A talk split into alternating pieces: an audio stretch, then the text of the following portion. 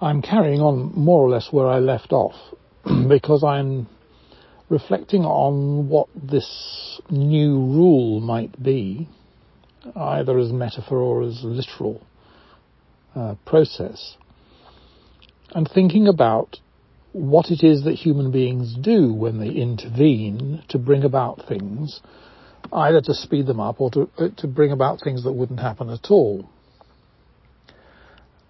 and here's an example.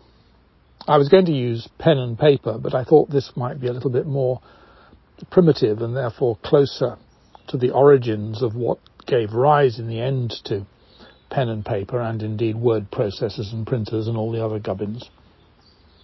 Which is that if you think about my evolutionary procedures that end up in dead ends, because we can't complete them. We can't bring the two together and produce a single unifying consequence, which is like the world doing what it does without our help. But instead you end up with two different things, which left to themselves don't do anything, as you might say, in concert together, don't cooperate in some way, don't resolve and so let's suppose that at the end of one of these rewrite rule stroke evolutionary branches, we end up with a human being holding a stone, a flint, something sharp but can cut. And at the other end, we end up with a rock. And those two things, left to themselves, are not going to do anything.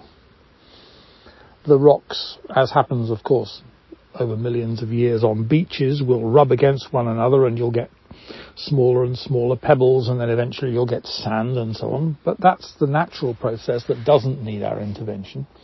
And then there's, an, there's a process that, that, if it doesn't need it, certainly gets it, which is that the human being, think about some ancient Sumerian guy holding a rock and just idly scraping as people still do, thinking about it, you know, graffiti and all that, but idly scraping at a rock and noticing that his piece of flint or whatever it might be makes a mark.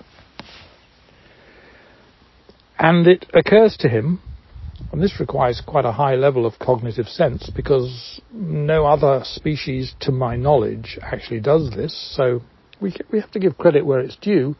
He notices that this, this piece of stone when applied to this piece of rock, produces a mark. And that's a little bit like a new rule.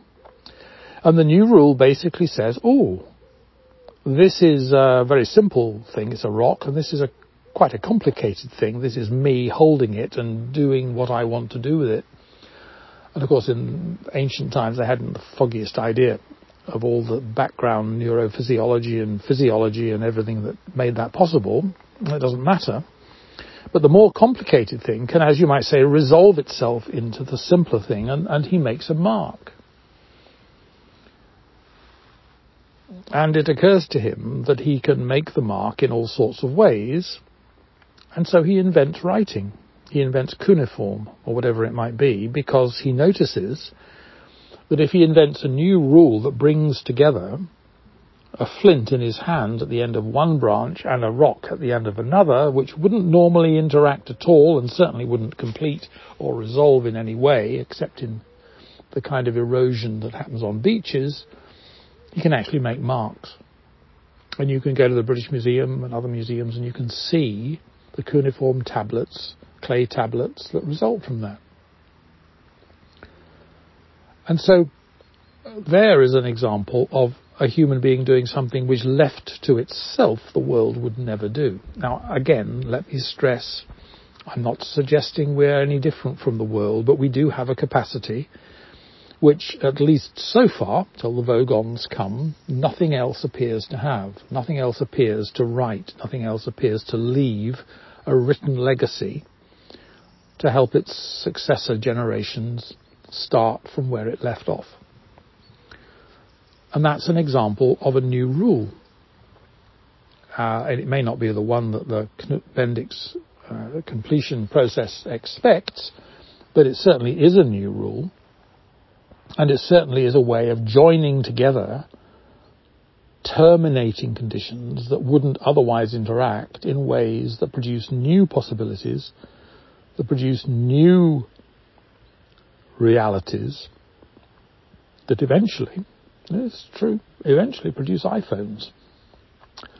So whereas most of the previous episodes have been very short, or very long, that one's very short, but I think it's actually quite interesting and powerful. Thank you for listening.